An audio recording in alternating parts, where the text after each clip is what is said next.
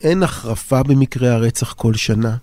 מקרי הרצח הם מזעזעים והם שעות איומות, אבל, אבל זה, זה האחוז, זה הפרומיל של האחוז של תופעת אלימות במשפחה. וחבל שהיא תצבע את הכל, כי זה מה שהרבה פעמים מרחיק גברים ונשים מלפנות לטיפול. 99.99 מהגברים לא ירצחו את הנשים שלהם. ברוכים וברוכות הבאות. אני נרקיס אלון והגעתם לפודקאסט משחקות באש. פודקאסט בשיתוף עיתון הארץ של גברים ונשים שמסכימים לשחק באש כדי לקדם את החברה בה אנחנו חיים בשלל נושאים נפיצים. בפרק הקודם התבוננו על מיניות גברית, והדבר שצעק חזק מכל המונולוגים ששמענו היה נושא האלימות, כחלק בלתי נפרד מהמיניות הגברית. בפרק הזה ננסה להבין למה. נשמע גברים מדברים אלימות, וננסה להבין למה היא חלק משגרת הבית של כל כך הרבה משפחות בישראל. איך החברה שלנו לוקחת חלק ביצירת המציאות הזאת, ואיך זה קשור למצרך הנדיר הזה, שנקרא זעמן של נשים. נעבור לפתיח ונתחיל.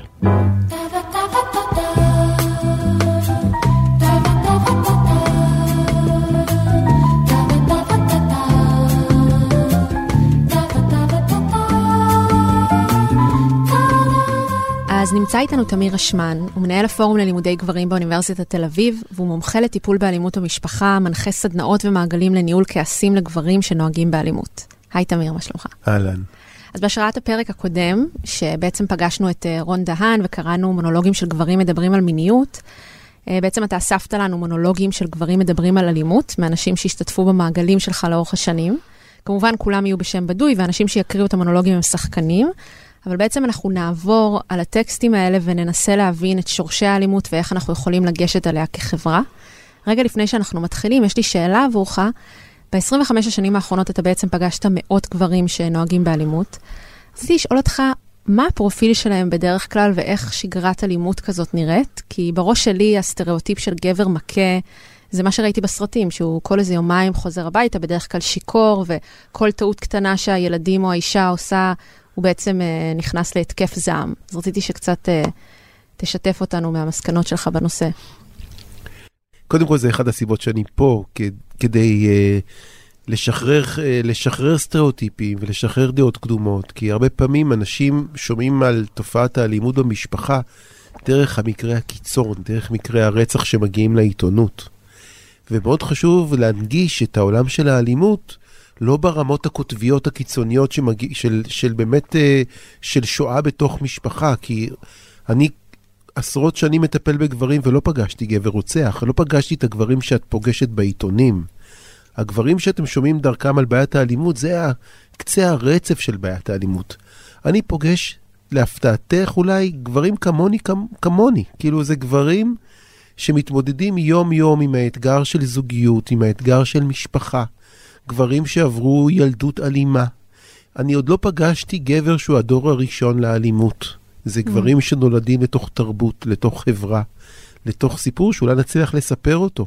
אבל לכל מי שיקשיב לנו, אם תחזיקו את המקרים הקיצוניים, אפילו רק המקרה הקיצוני שהתרחש, המקרה היום שהיה בחולון, הרצח של האישה בחולון, יהיה לכם גם קשה להכיל את האמפתיה שאני אנסה לדבר איתכם עליה.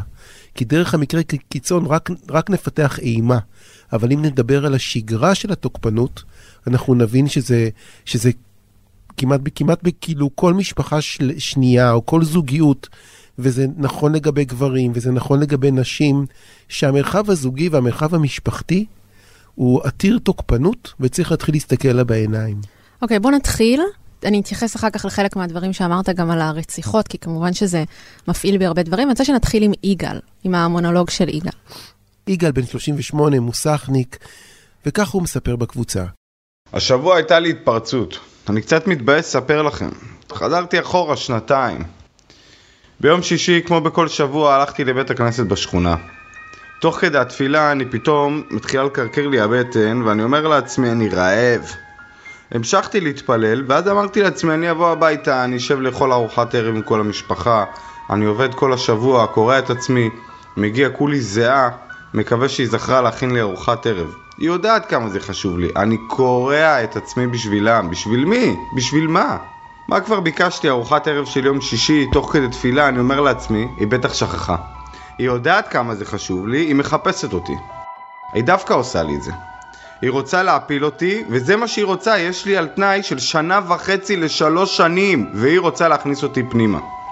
אני יוצא מבית הכנסת, מתחיל לקלל אותה בראש שלי קללות שאני מתבייש לספר לכם אותן. אני עולה במדרגות, אומר לעצמי שאם היא לא הכינה ארוחת ערב, אני לא יודע מה אני עושה לה. אבל להכות אותה אני לא אכה. זה מה שהיא רוצה, להכניס אותי פנימה. אני מגיע לדלת הביתה, אני נכנס, אין מפה על השולחן, אין צירים על האש. לא תשתגעו? תגידו את האמת, לא תשתגעו? אז אני מתחיל לשבור צלחות, אשתי מגיעה, ואז אני צורח עליה עד שנגמרה לי הנשמה, ואני צורח! דבר ראשון, הוא מדבר על, אה, על זה שהוא על תנאי, על להיכנס, אז זה, זה בעצם אה, גבר שכבר ישב במאסר, נכון? הם מגיעים אליך בדרך כלל... מעצר. במעצר, סליחה.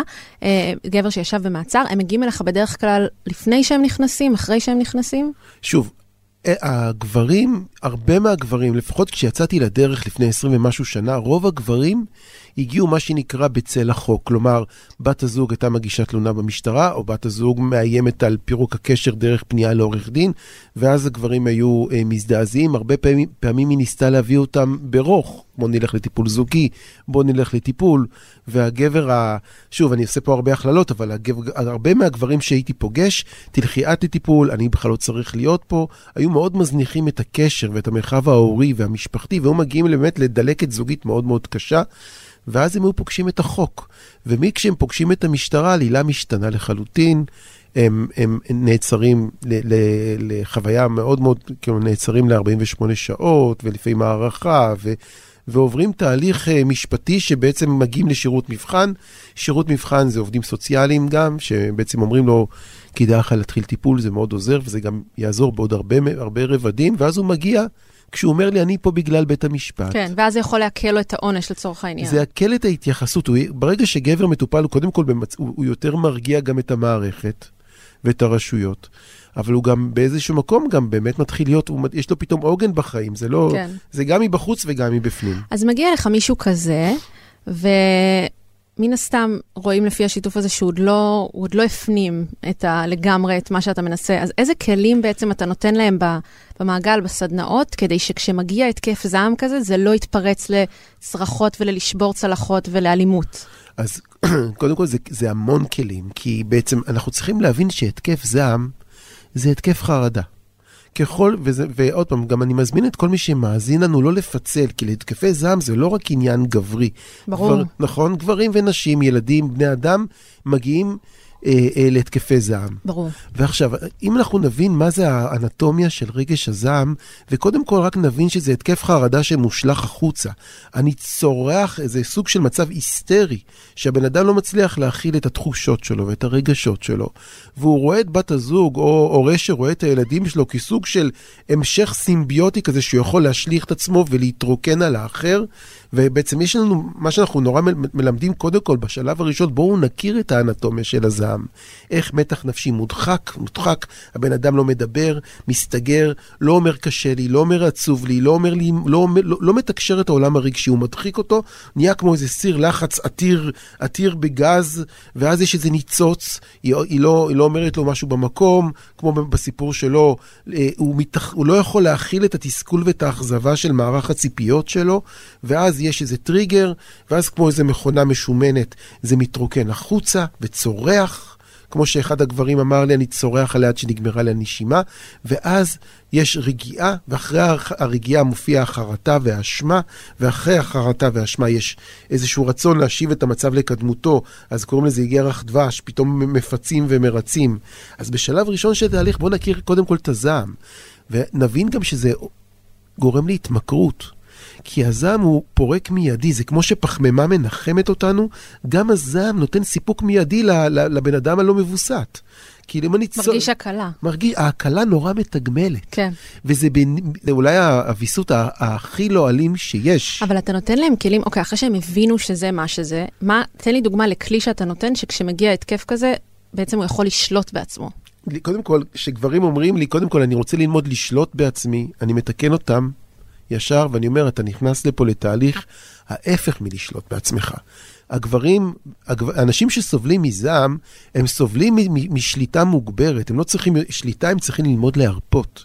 הם צריכים ללמוד, קודם כל לדעת לווסת, הם יקבלו כלים לדעת לווסת, לנוע מההורמון האדרנלין, שרוב האנשים מכורים לוויסות באמצעות האדרנלין. השורש של, ה, של ההתפרציות הזעם זה ה-fight and flight של האדרנלין. אנחנו בעצם עושים איזו חניכה לגברים. שילמדו, קודם כל בקבוצה, ללמוד להביא פגיעות לתוך המרחב הקבוצתי. להביא, ללמוד לדבר בגוף ראשון, אני מרגיש, אני, אני עצוב. לא סתם אולי בשפה העברית אילם ואלים הם קרובי משפחה. אז אני בעצם, המעגל גברים נכנס איפה שהחברה קצת הזניחה את הבנים שלה. אם, אם על הבנים שלנו צעקנו, אל תבכה, מה אתה בוכה כמו ילדה עם קוקיות, אז אם נייצר מרחב, מרחבים מוגנים לבני, לבנים, לנערים, לגברים, מקומות אקס-פטריארכליים כאלו שאפשר לדבר על כאב. אפשר להגיד בתקופת הקורונה, במקום, אה, זה מכה קטנה בכנף, וואי, אני מת מפחד מה, מהמשבר הכלכלי. אני נורא מפחד שלא יהיה... להתחיל לדבר, כאילו, ברגע שבן אדם מתחיל לדבר את עצמו, הוא לא מתנהג את עצמו. רגע, אז בוא נעבור באמת okay. אוקיי. למונולוג הבא, ככה okay. אוקיי. נכנסים. רפי, בן 35, עובד הייטק. השבוע שוב איבדתי את זה. הייתה לי מעידה. אלף פעם אמרתי לה לא לעשות את זה. והיא שוב עושה לי את זה. אני חוזר הביתה מיום שלם בעבודה, איך שאני נכנס הביתה, מכניס את הרגל לתוך הבית, אני רק רוצה לחזור בחזרה לעבודה. שם שקט לי. שם אני מתמצא. אני מרגיש כמו הומלס על ספסל בפארק. איך שאני נכנס, לא שלום, לא חיבוק, לא נשיקה. היא עוד פעם דוחפת לי את הילד לפרצוף שלי ואומרת לי, קח כבר אותו, הוא משגע אותי. ואני רק רוצה ללכת למרפסת, לעשן את הסיגריה שלי ולהירגע, והיא לא נותנת לי ללכת. אז אהבתי אותה.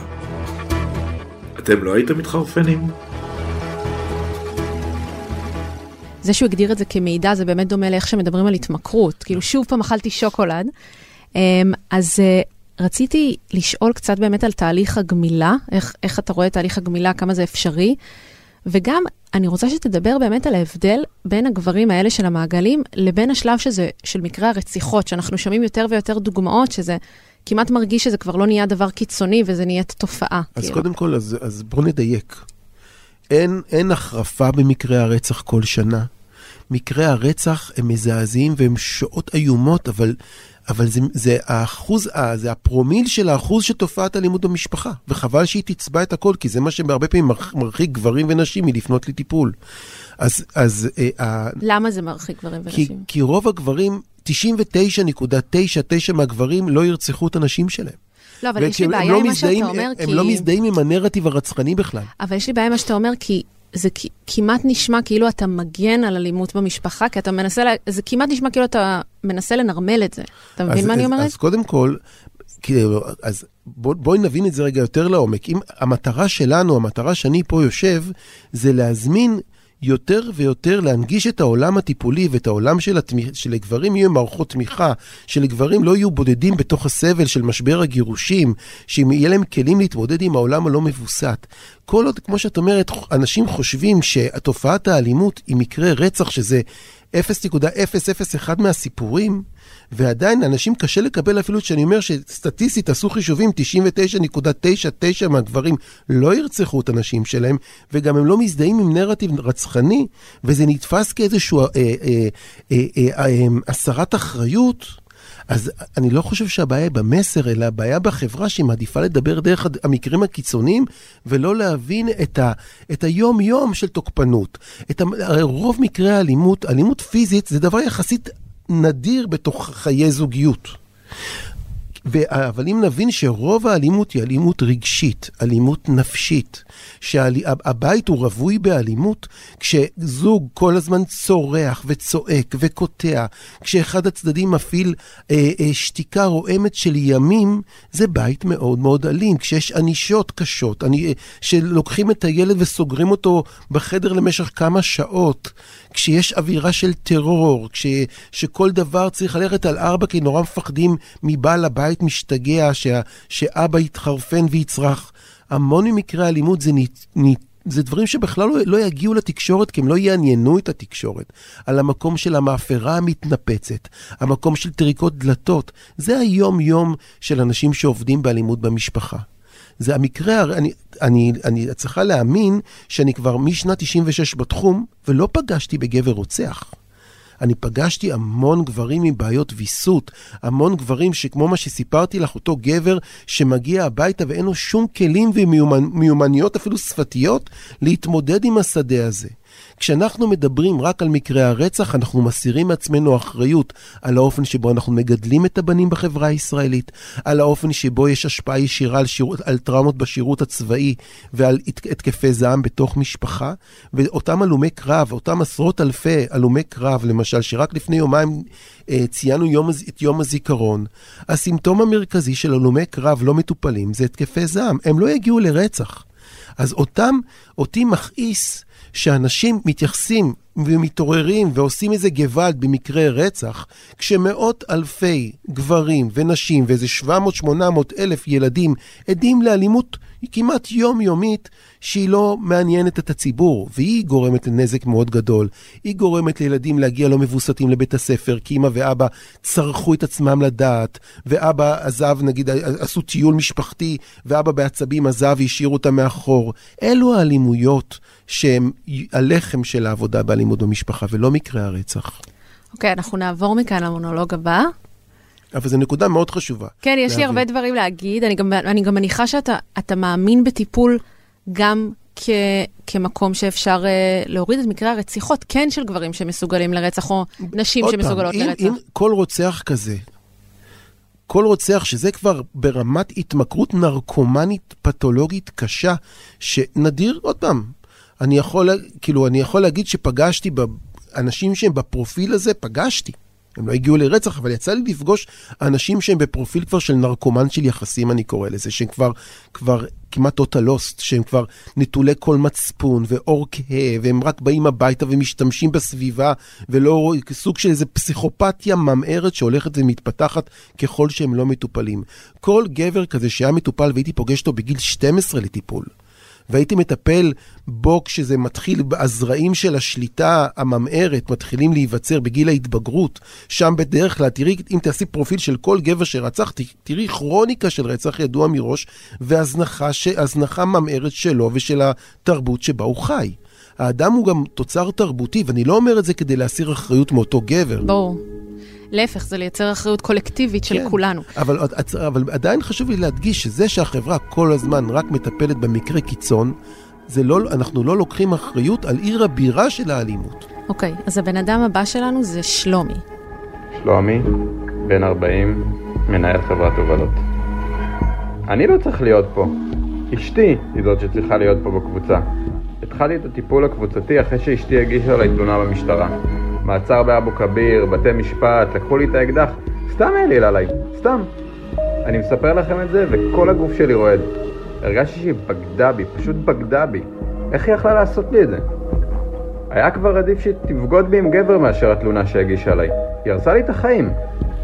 ואני עכשיו תקוע פה בקבוצה הזאת. לא אני צריך להיות פה בקבוצה, היא צריכה להיות פה. היא זו שתקפה אותי. אני רק הגנתי על עצמי. אם היא תבוא לפה ותלמד איך להתייחס אליי, כל זה לא היה קורה. רק רציתי לשמוע ממך קצת איזה תהליך אתה עושה כדי להביא אותם למצב שהם לוקחים אחריות בעצם ומבינים שהם צריכים לעבור טיפול. זו שאלה, אחת השאלות הכי עמוקות שהתעסקתי בהן שנים. כי בהתחלה הייתי פוגש גברים אני מדבר איתך על שנות ה-90, סוף שנות, הייתי פוגש גברים, אחד היה מביא לי תעודת הוקרה אה, אה, על התנדבות שלו בשכונה הזאת, אחד מביא לי תעודת הוקרה, אה, את, אה, את ההצטיינות של הילדים שלו בבד אחד, וכולם אומרים לי אישה בונה אישה הורסת, אני פה בגלל אשתי, אני אשתי, כל המשפטים האלו, מה שנקרא בפסיכולוגיה מוקד שליטה חיצוני, כלומר, אי לקיחת אחריות והמשאלה שאם היא תשתנה, אני אשתנה. עכשיו, אז זה בערך לוקח בממוצע שלושה חודשים, בממוצע, כן, לשנות את הנרטיב. מאני פה בגלל אשתי, לאני אני שלומי ויש לי בעיה של ויסות ויש לי בעיה של אה, איזון. לוקח בערך תהליך וואו. של שלושה חודשים, וזה תהליך שבקבוצה, בטיפול פרטני, לוקח הרבה יותר דרך אגב. כי אין כל כך מי ש... משקף. אין עוד, אין עוד גברים שהוא רואה גברים יותר ותיקים שכבר עברו תהליך עם הנרטיב שמשליך החוצה. אז גבר ותיק, גבר נכנס והוא אומר, אני פה בגלל אשתי, אני פה בגלל אה, בית המשפט. גבר אומר לו, כן, גם אני ככה התחלתי, גם אני בהתחלה האשמתי את הכל, והיום אני מבין שאני זה שנכנס מפחיד הביתה. אני פתאום שמתי לב, תשים לב איך הילדים שלך נושמים כשאני... רק תשים לב, גבר יגיד לגבר, תשים לב איך הילדים שלך נושמים כשאתה נכנס הביתה, אולי זה ייתן לך איזה תמונה. תעיז לשאול את הילדים שלך איך אתה נראה כשאתה כועס או זועם בבית. הרבה מהמפתחות כשאני רוצה אה, להעמיס את ההגנה הזאת של אה, השלכה והאשמה החוצה, זה הרבה פעמים דרך הילדים שלהם. Mm. כי רוב הגברים שאני עובד איתם, הם ראו, הם, הם ראו את אבא או את אימא, אבל לרוב את אבא במקרה שלהם, את אבא זועם, את אבא מעיף חפצים, את אבא מכה, ובאיזשהו מקום הם קצת עושים cut and paste, הם מחקים אותו, וגם הם חיים בתוך איזושהי תרבות שאסור לבקר את אבא, כי הייתי, אני הייתי ילד בעייתי. גבר יכול להגיד לי בקבוצה, טוב, שאבא שלי הרביץ לי, כי אני לא יודע לאן הייתי מגיע אם אבא שלי לא היה מרביץ לי, וואו. ואז אני אומר לו, ותראה לאן הגעת. נכון. אולי יש קשר בין האבא שהיכה אותך לבין זה שאתה פותר דברים בצורה כוחנית ואלימה. אז הרבה פעמים דרך החיבור של האבא שהיה ל- לילדים שישנם, מה שנקרא החיבור הבין-דורי, אני מצליח מאוד לגייס אותם ללקיחת אחריות. אז אני רוצה לעבור, כי זה מאוד מתחבר גם על, ה- על היחס הבין-דורי, ש- לשיתוף של אילן. אילן, בן 52, משגיח כשרות. הזיכרון הראשון שלי מאבא שלי שהוא מרביץ לי. תמיד הרביץ לי. הייתי ילד בעייתי. אני זוכר שבכניסה לבית שלנו היה תרמיל של פגז, והיו בתוכו מקלות בדרגות עובי שונים. בכל יום שאבא שלי היה חוזר הביתה מעבודה, אמא שלי הייתה מלשינה עליי ומספרת לו מה שעשיתי לה. ואז אבי היה עושה לי את הסימן עם העיניים. הייתי צריך לבחור את המקל שאיתו הרביץ לי. אם הייתי מוכר במקל רך, אבי היה בוחר במקומי את המקל. גם היה מכה אותי בצד אה, של החגורה עם הברזל. אני התקדמתי מאז, אני הכיתי את הילדים שלי בצד הרך של החגורה. אז בעצם זה מאוד מתחבר למה ששיתפת, ויש משהו במה שאתה אומר, שדווקא הטיפול והמעגלים, זה בעצם לשבור את מעגל האלימות. נכון, בעצם המעגל עצמו הוא ההפך מהכיסא של אבא, השולחן הזה של אבא, שאבא יושב בקצה השולחן. המעגל עצמו הוא, הוא, הוא, הוא, הוא שוויוני, הוא הזמנה להביא פגיעות משותפת. אז כשאותו גבר מספר, על, בכלל, אותו גבר שמספר לראשונה, את החוויה של אבא חוזר הביתה, שאם הוא לא ידבר על זה ולא יהיה לו מקומות לאוורר את החוויה האיומה שאבא חוזר הביתה, זה גבר, דרך אגב, שאנחנו משחזרים את נופי ילדותנו. אם אני לא מאוורר אותם, ולא יוצר שפה ודיבור מול אנשים, זה לא מספיק שאדם מדבר עם עצמו וכותב יומן. ברגע שאני חולק את הסיפור של אבא חוזר מהביתה, אבא חוזר הביתה ואני מפסיק לנשום, ופתאום אני רואה שגם אני, כי כל דרך אגב, כל אחד חושב שהוא משפר את אבא שלו, בגלל זה הוא לא, הרבה פעמים לא באים לטיפול. כי הוא, אותו גבר, הוא לא היה, הוא לא היה אה, מתעלל כמו אביו. הוא היה צורח על ילדים, כמו שאומר, הוא היה גם לפעמים מכה אותם. אבל בצד הרך. בדיוק, את מבינה? אז מבחינתו זה עדיף, בנרטיב נכון. שלו הוא התקדם, אז למה אני כן. צריך, למה לא מוחאים לי כפיים? הוא עשה את תפקיד האבולוציה, העיקר נכון. שמשתפרים. אז כן. בגלל זה אחד הדברים שאני מאוד מעודד בשיח בין גברים, זה להזמין, להביא נקודת מבט ביקורתית על ההורים. כי אם אני לא מעז לבקר את אבי, אני, אני בעצם מגן עליו, אבל יותר חמור, אני מגן על ההתנהגות שלי. כלומר, אני מסתפק בהישג האבולוציוני שהגעתי אליו, ואני לא מבין שאיך אני צורח עליהם, ואני לא מבין את הקשר בין זה שיש להם עכשיו בעיות קשב וריכוז, בגלל שגם הם צורכים אחד על השני. אז הסיפור של הגבר הזה, שכל אחד מרגיש שהוא עשה שיפור, אבל זה עדיין, אפשר להעמיק את הגמילה מאלימות עד למקומות כל כך עמוקים, אבל זה פשוט לוקח זמן. כן. צריך אנשי מקצוע שעברו התמחות באלימות. צריך, הוא צריך, הרבה אנשים הולכים סתם לפסיכולוג. שאין לו שום הכשרה באלימות במשפחה. הם נמצאים שנתיים, אני פוגש גברים ארבע שנים בטיפול, אפילו פעמיים בשבוע, אין שום, שום, שום אבל המטפל עצמו לא מבין באלימות במשפחה. הרי האדם יכול להיות מאוד אלים, גם התקפי זעם יכולים להיות כלפי האחר, אבל הם גם יכולים להיות, הרבה מהתקפי הזעם בכלל סמויים מן העין, זה אני יורד על עצמי כסח, אני אוכל אכילה ואחר כך אני שונא את עצמי.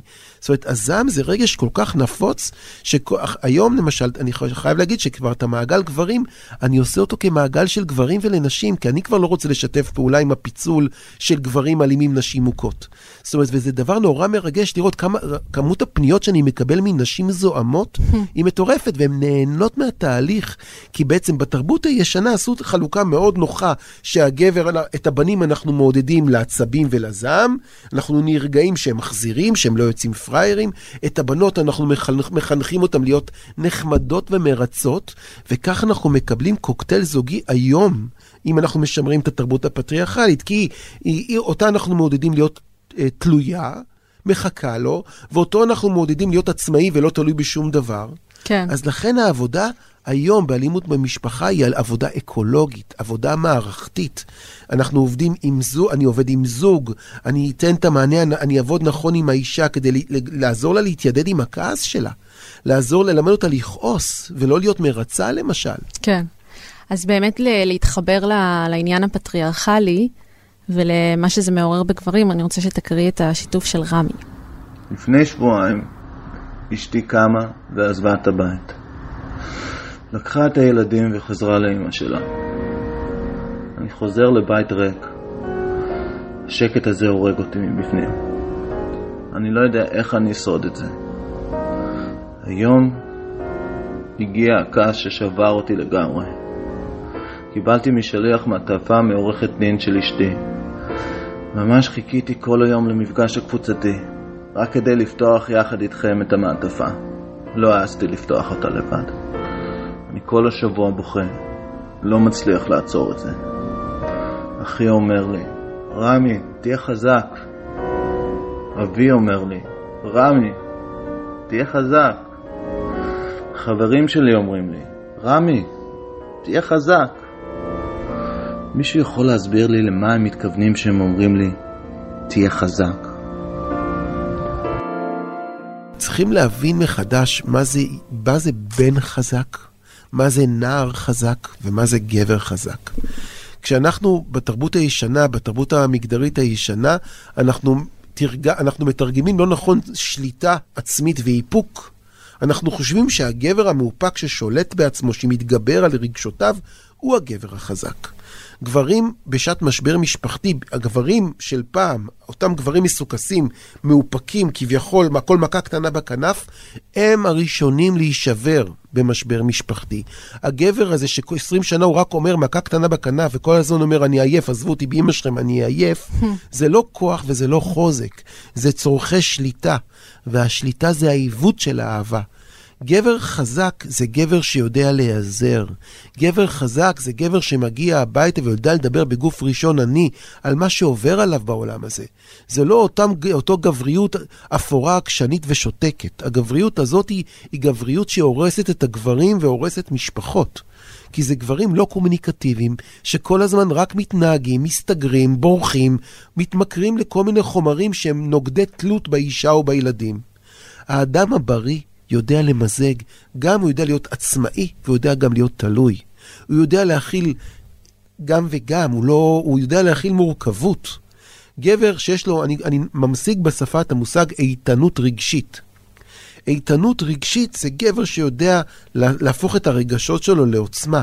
לפני איזה חודשיים הבן שלי אה, אה, אומר לי, אבא בוא נלך לשחק בפארק. בוא נשחק כדורסל, לפני הקורונה. בוא נלך לשחק כדורסל. ואני אומר לו בצורה נורא טבעית בסון, איתמר לא בא לי, אני עצוב. אה, אבא, אתה עצוב? כן, איתמר, אני עצוב. והולך לעניינו. כעבור שעה הוא חוזר, ואומר לי, אבא, אתה עדיין עצוב? לא, עבר לי. בא לך לשחק כדורסל? כן, בא לי, והלכנו. זה הדרך הכי פשוטה בשבילי להגדיר מה זה רגשות טבעיים. כשאת אומרת, את, את עצבנית ואת... זה נורא מעניין, כן. כי אני מרגישה שכשאני עצובה, והבן שלי בן שנה וחודשיים, אז אני מובכת מהבן שלי, הוא רק בן שנה וחודשיים. אני מובכת, כי אני לא יכולה עכשיו לחייך אליו, וזה מרגיש לי צבוע. אז נכון, קודם כל זה טוב שלא תחייכי אליו. כן. כשאת עצובה. את, אנחנו, וואו, הייתי עף איתך לעוד שעה רק על, רק על הפריים הקטן הזה. אם אני מבין שעצב זה רגש טבעי, שהוא טבעי כשאנחנו חושבים על פרידה ממישהו קרוב, כשאנחנו נפרדים איזושהי תפיס, עצב זה רגש יומיומי, חוסר אונים זה רגש יומיומי. האם אני מעז להביא עצב לשיחות בסלון? האם אני מביא, מעז להביא את החוסר האונים שלי בקשר שלי עם הילדים ועם האישה, עם בת הזוג? האם אני מעז לדבר פחד? האם אני מעז לדבר קנאה? האם אני מעז לדבר אשמה? האם אני מעז להביא את השמחה הטבעית? העולם, הטעו אותנו שאמרו, אתה מרגיש, אתה חושב משמע אתה קיים. הגברים שהם רק כל הזמן עסוקים בלחשוב ולעשות ויכוחים ודיונים ולחשוב בשלשות, הם מפספסים את החיות שהעולם הרגשי שמחכה להם, והעולם הרגשי נמצא עמוק בגוף, בתחושות של הגוף. אז אני רומז לך על כלים שהם מקבלים, כי אנחנו לומדים איך להתחבר לגוף, איך להפוך תחושה לדימוי ולשפה. איך להיות אדם מחובר ורב-ממדי, שאתה משלב גם איכויות זכריות וגם איכויות נקביות בעולם הנפשי-פיזי שלך. אנחנו, אני קורא לזה, אני לא אוהב, אני לא משתמש במושג גבריות חדשה. כי זה הרבה פעמים מרגיש לי כמו ילד שמבטיח לפתוח דף חדש. אני אוהב את המושג גבריות רב-ממדית, גבריות מגוונת, גבריות שהיא אינה דיכוטומית, שחור ולבן.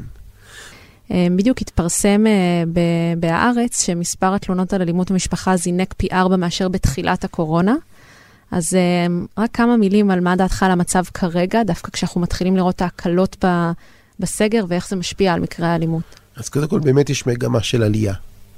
אבל חשוב להבין שזה גם היה גם לפני הקורונה. ומה ש... ש...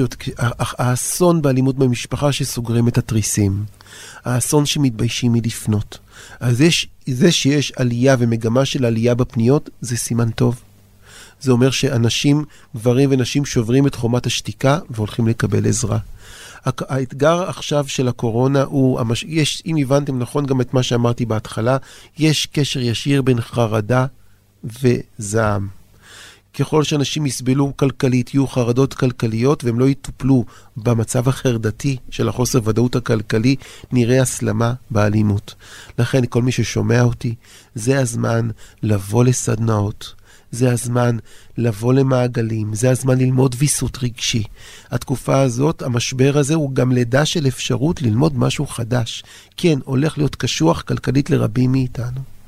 אבל מתוך הקשיחות, אם לא נלך על המסלול ההתרסקות הידוע מראש, ונרים טלפון למה, ל, ל, לאיש איש טיפול שעוסק באלימות במשפחה, שעוסק בהתקפי זעם, שיודע ל, ל, ללמד ויסות, זה לא חייב להיות שואה, זה לא חייב להיות אלימות, זה לא חייב, זה אפשר להפוך את זה באמת לגדילה, ואת המשבר הזה אפשר לצמוח למקום בהרבה יותר קומוניקטיבי.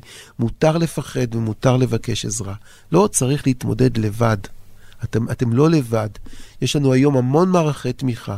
אני גם מזמין אתכם אפילו לאתר שלי, יש שם המון המון ידע על התחום של האלימות במשפחה, המון מאמרים, המון סדנאות, המון, המון סרטוני הסבר. לא להגיד, לא לחכות שזה ייפתר לבד. זה לא עובר לבד, להפך. אם משאירים את זה לבד, זה רק מחמיר. חלק משבירתה של חומת השתיקה עליה תמיר מדבר היא להתחיל לזהות אלימות הרבה לפני שאנחנו צריכים לפנות בכלל לגורמים חיצוניים. איפה זה קורה במערכות היחסים שלנו הכביכול נורמטיביות? עד כמה אנחנו קשובים להתקפי הזעם שאנחנו מפנים כלפי עצמנו? והאם אנחנו מרשים לעצמנו להרגיש את כל מגוון הרגשות שבני האדם, גברים ונשים, מרגישים בצורה טבעית מבלי להדחיק אותם עד שאנחנו מתפוצצים? בפרק הבא אנחנו ניגע באיך נראית גבריות בריאה ואיך מטפחים אותה כבר בשלב הילדות. תודה שהייתם איתנו, אתם מוזמנים להצטרף אלינו לקבוצת הפייסבוק שלנו משחקות באש ולהעלות נושאים ושאלות רלוונטיות שיש לכם. ערכו את הפרק מאיה בניסן ואמיר פקטור, עיתון הארץ שותף להפצת הפודקאסט. ניפגש בפרק הבא ונמשיך לנהל את הדיון על יחסים בין גברים ונשים והתנהגות מינית בעולם שמשתנה לנגד עינינו. תודה רבה.